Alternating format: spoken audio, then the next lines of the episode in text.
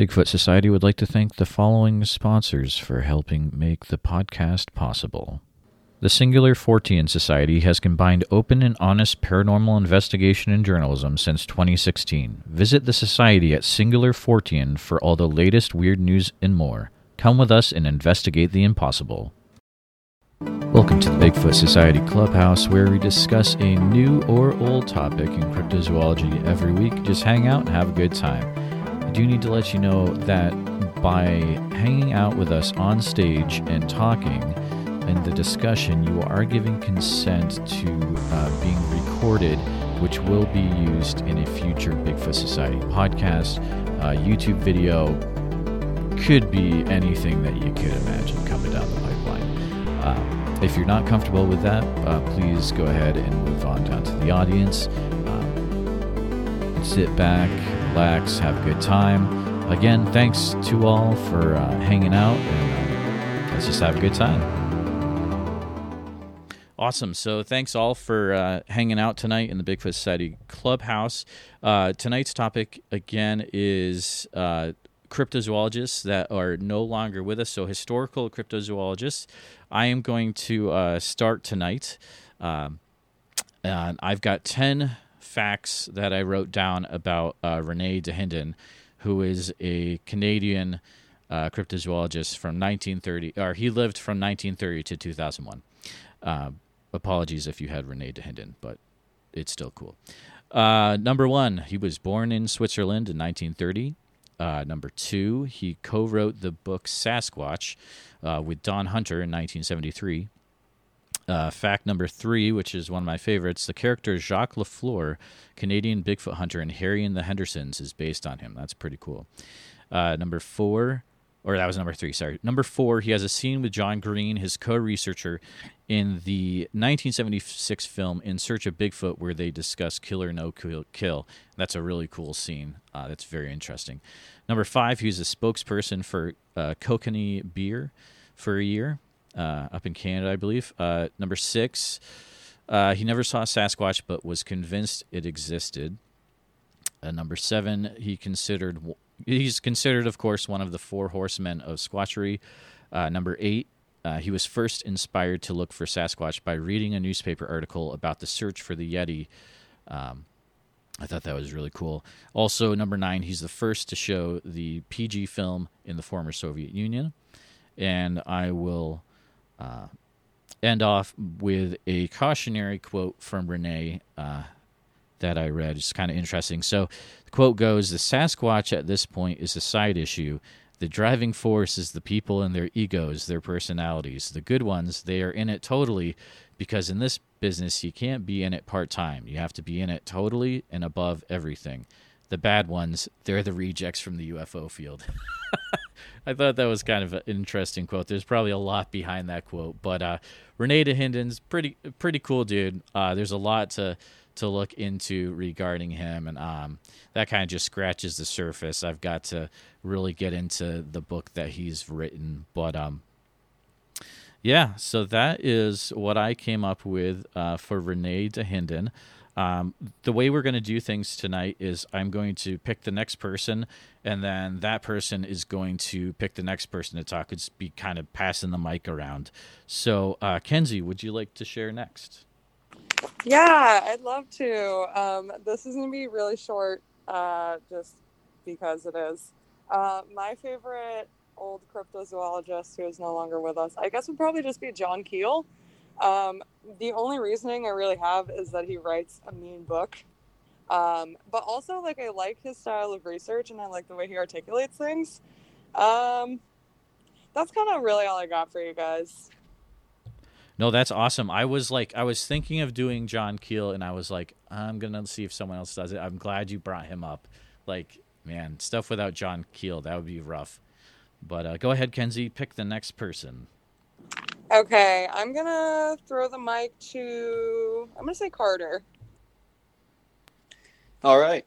So I'm not too familiar with uh, past cryptozoologists, but I am familiar with someone in kind of the realm of cryptozoology, which is uh, Robert Wilson. He is the guy.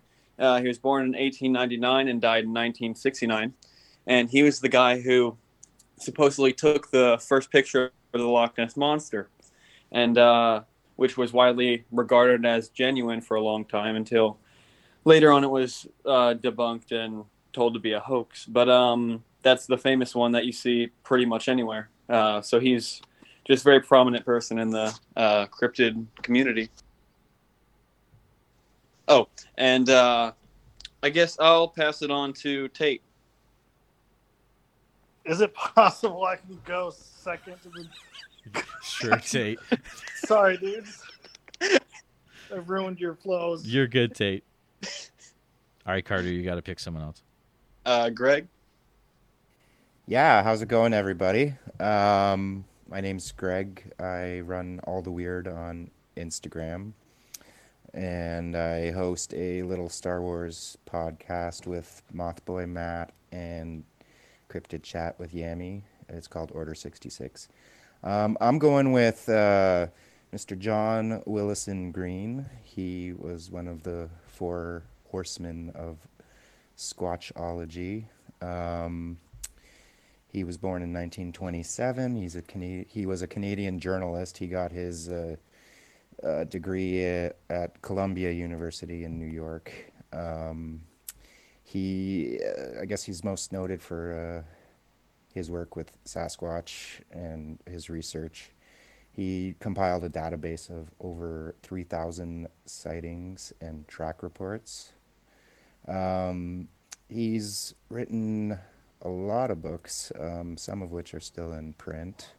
The ones that aren't in print, I actually looked up some of them, and uh, the one of them, oh, what was it? Um, I don't remember the name, but it was over. It was like two hundred and fifty dollars Canadian for one of these books that was out of print. So um, it just kind of uh, speaks to his um, his popularity in the Bigfoot world. Um, I guess, uh, yeah, he worked with Rene Dahinden and the other uh, horsemen as well. Um, he was at, fun fact about him, he was actually uh, elected mayor of the village of Harrison Hot Springs in 1963. Um, he owned a newspaper, um, which he sold in 1972 to to pursue his, uh, Sasquatch research. Um, he uh, he was a history buff, and he helped out local uh, history societies, and he was honored in the year 2000 as a BC Senior of the Year. That's British Columbia Senior of the Year for his volunteering in many community groups, including the Chamber of Commerce, Senior Citizens Housing, Harrison Hot Springs Fire Department, Boy Scouts, uh, Search and Rescue, and the Lions Club. Um, some of John Green's books are On the Track of the Sasquatch, Sasquatch, the Apes Among Us, Encounters with Bigfoot, and The Best of Sasquatch Bigfoot. Um, two books out of print now are Year of the Sasquatch uh, and The Sasquatch File. And um, I picked John just because he's such an innovator and he's a fellow he was a fellow Canadian and yeah, I just admire him. And I think I will go and ask Keith if he'd like to speak next. Awesome, great stuff, Greg. Thank you. Um, I also want to say welcome to Danner and um, Maddie. It's great to see new faces in here that I haven't seen yet. Um, I was also going to go with John Keel. I didn't have a lot of time to um, prep, but John Keel is one of my favorites. Uh, obviously, I've only read uh, two of his many books, The Mothman Prophecies and The Eighth Tower, and all of them about a decade ago, probably after I watched the Mothman Prophecies movie. Um, but he lived a full life. We got a lot of works to be able to refer to that he created. So I think it's a great choice. And um, yeah, thanks. And I will choose. Let's see who's uh, Alexander. We'll just go on down the list. Hey, thanks for picking me, man. Hope everyone's doing well tonight. So, keeping with the theme of the Canadians, I'm going to pick a Canadian as well. Uh, my favorite uh, cryptozoologist that is no longer with us would be Dr. John Bindernagel, who uh, you know, another John and another Canadian that's into Sasquatch. So John was pretty awesome. Uh, he was actually a wildlife biologist. I kind of consider him to be the fifth uh, Bigfoot horseman, kind of uh, one of the, the big four. I know everyone talks about the other four, Dr. Krantz, and you guys already mentioned John Green and Rene Dahinden. Uh, Peter Byrne is the only one still alive from that list, but I consider John to be sort of a, a, the fifth member of that, maybe a little underrated. I think he was a fantastic researcher. As I mentioned, he was a wildlife biologist who studied and sought evidence of Bigfoot since 1963. He was originally from Ontario, but lived out in British Columbia and uh, moved there because there was a lot of Bigfoot sightings and Sasquatch sightings in that area. He never had a sighting, but he did claim that he heard the creature near Comox Lake in 1992, and he said the sound was comparable to a chimpanzee. Uh, he believed that the Bigfoot phenomena should be looked at by scientists more seriously, and one of his quotes was, "The evidence doesn't get scrutinized objectively. We can't bring the evidence to our colleagues because it's perceived as taboo." He actually wrote two books, one of which is one of my favorite Sasquatch books. Uh, it's from 1998 called North America's Great Ape, the Sasquatch, and I've talked about it before on these clubhouses. It's just a fantastic book that really reads like a wildlife guide. I mean, if you've read other wildlife guides about other Native American or uh, North American uh, species, it pretty much reads just like that. It's really great, uh, comparing a lot of sightings from across the country. Obviously, a big focus on the Pacific Northwest and British Columbia, as he was from there. He also wrote a second book called The Discovery of the Sasquatch Reconciling Culture, History, and Science in the Discovery Process. That was from 2010. I haven't read that one yet. He was a member of the BFRO, uh, really just an all around great researcher. And uh, like I said, you know, wildlife biologists, there aren't a lot of those that like to stick their neck out for this subject. So it was very cool to have John in that community. He passed away in 2018 and is dearly missed. And from everyone I've met that have uh, interacted with him and met him in the past, say he was a fantastic, really kind person. So uh, definitely an awesome, awesome researcher. So with that said, I'll pass the mic to Tate now. I guess if he's uh, good to go. I'm in bed. Tate, what? I'm sleeping. Good night. Okay. Um, no, dang it, Jeremiah. I was gonna pick Rene Dahinden as well. Um, Add some more. Well, that's fine. Add some more. I I get. I'm guessing you can add way more than I think. I just scratched the surface, but if you can add anything more, go for it, man. well, that that book you mentioned, uh, Sasquatch by Don Hunter and Rene Dahinden, I bought that book not too long ago, so I have a copy of that, uh, the old paperback edition. But I, I think Rene Dahinden is really cool, and he's kind of like a no BS kind of guy, and he was kind of like the Matt Moneymaker, if you will, of the Four Horsemen. And what's really cool is um, if you look at the Patterson Gimlin, like there's photos of after everything that's happened. He took like a night, I think it was in 1972. He took a photo overlooking the film site from up the hill where they think Patty went originally when she was watching Roger and Bob Castle's prints and everything. So that's super cool. And then there's a bunch of pictures of Rene Dahinden at the site, you know, filling in to try and figure out the height of Patty and looking at all the tracks around there. So that's a pretty cool factoid about Rene. And I think Rene's just an all around BA. Yeah, wasn't that in the In Search of film when they were at the site? I'm not sure.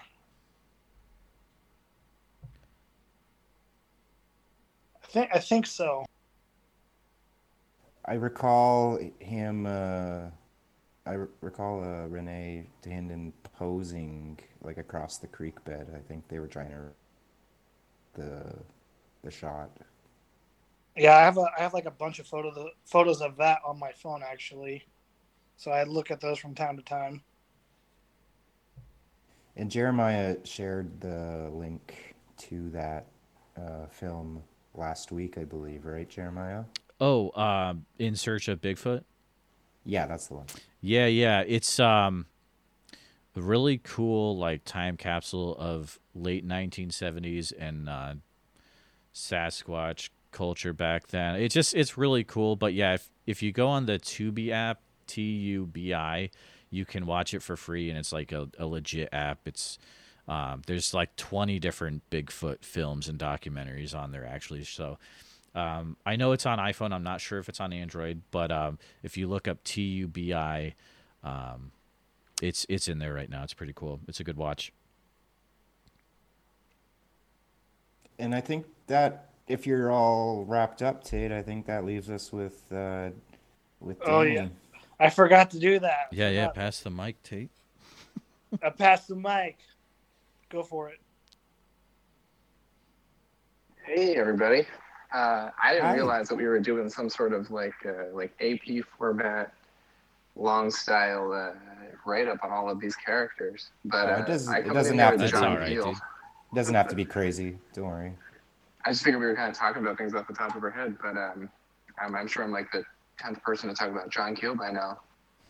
But uh, he's one of the uh, classics in my opinion, and I was a big fan of his Strange Creatures from Time and Space and The Complete Guide to Mysterious Beings, where like he was sort of one of the earlier cryptozoologists that sort of hypothesized the idea of Bigfoot being like a trans-dimensional creature as well which I really, really like the idea of him kind of having that upper hand instead of just being like some ape that's walking around in the woods. I really, really like the idea that's like, oh, we can't find him because he just like sort of phases in and out of planes of existence. and like that, like combined with all the men in black stuff, it really, really attracted me at a younger age. I absolutely love it. That is awesome. Thank you, Danner. Well, thanks for for sharing tonight, everyone. This has been really cool. I want to put a quick plug in for an awesome YouTube channel. Uh, if you haven't seen it, I'm guessing most people have seen Sasquatch. Ar- I think it's Sasquatch Archives by Todd Prescott. Um, and uh, it's if you're interested in like watching old interviews, news footage stuff, really old stuff about uh, Sasquatch researchers, a lot of whom were talked tonight. Uh, check out Sasquatch Archives on YouTube. It's it's great stuff, and I think you just listened to uh, this week's Bigfoot Society Clubhouse, where a group of us get together and talk about a different uh, topic every week to do with cryptozoology. And then after that, we just kind of hang out and chill out and have a good time. Uh, if you are wanting to get into Clubhouse, uh, DM myself on Instagram at Bigfoot Society. Uh, if you've got an iPhone, we can get you hooked up and into the community. If you've got an Android, uh, you're on the list that's getting longer every day. We'll get you in. There just has to be an Android app made by Clubhouse first. Uh, so hold on tight, be patient. We'll get you in eventually. Uh, also, if you're listening to this and you're like, "Hey, I'm in Clubhouse. How did he record that?" Uh, you, I've put a page on the Bigfoot Society Podcast.com where you can see the gear that I use. Uh, go to bit.ly forward slash record my clubhouse um, or it's the newest uh, blog post on BigfootSocietyPodcast.com. And I've got a bunch of uh, gear there that I use. Uh, those are Amazon affiliate links. So if you click on the link and buy that stuff, or if you get anything on Amazon after you click the link for 24 hours, you are helping to support the podcast. So go ahead, even if you don't care about the gear, go to that link and then get a lot of Amazon stuff and help us uh, keep going with this podcast. Thanks again for uh, hanging out with us, listening to some more content. I'm going to keep putting these out, uh, sharing the clubhouse. Oh, man, that was Bush League. Sorry, guys, if you heard that notification, but have a great rest of your day. Uh, coming up next week is finally the interview with Andrew from the Flatwoods Monster Museum. Uh, you are really going to love it. That's a good, good interview. Um, good stuff. But uh, thanks for listening, guys and gals and pals. And it's time to go to bed. Have a good one.